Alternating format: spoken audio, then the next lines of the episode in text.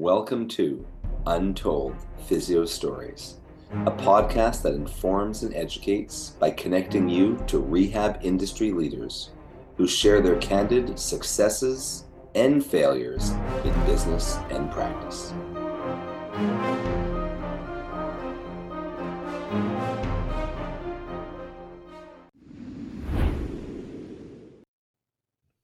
Welcome back to another episode of Untold Physio Stories. I'm one of your hosts, Jason Shane from Shane Physiotherapy.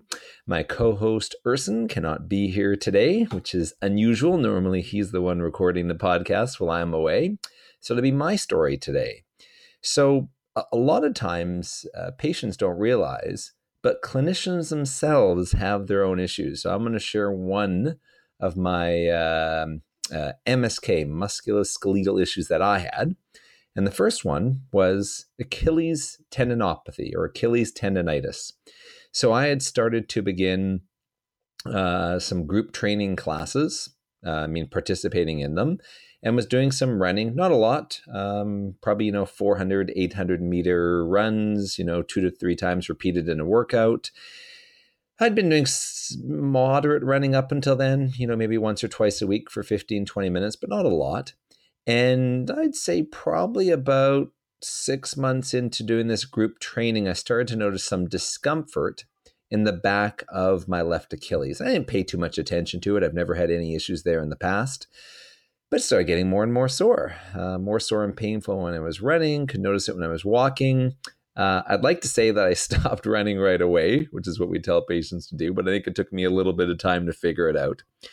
So I had to decide what to do about it. So, what did I do about it? Well, I followed my own advice that I give patients, which is evidence based, which is I decreased irritating it, which means I didn't find that I could still run without aggravating the symptoms, both during and after. Because sometimes I'll encourage patients to continue running at a higher cadence or uh, sort of a lower speed.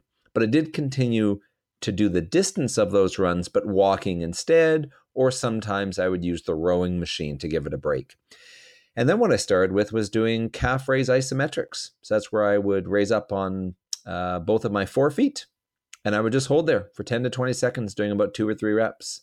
And then when that felt okay, I started holding on to a weight in a hand in one hand while holding on to something else for balance. And then I progressed to one leg calf raises. And I found that over a period of about, I'd say two to three months, I was able to gradually return to running.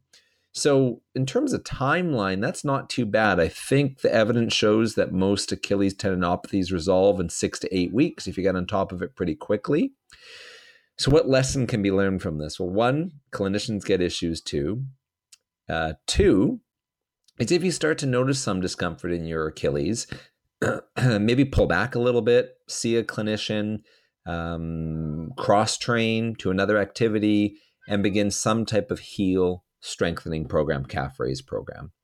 So um, that's my story for today. It's a short one, less than five minutes. Erson would be very impressed with this.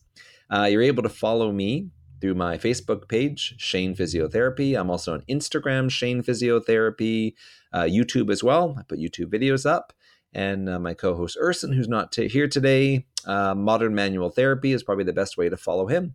And uh, thanks to UpDoc Media for hosting. And be sure to give us a review on iTunes. It helps. It means more people get to see this podcast, more people get to listen to it. And that's why we do it, because we want people to hear these stories. So thank you very much. Bye.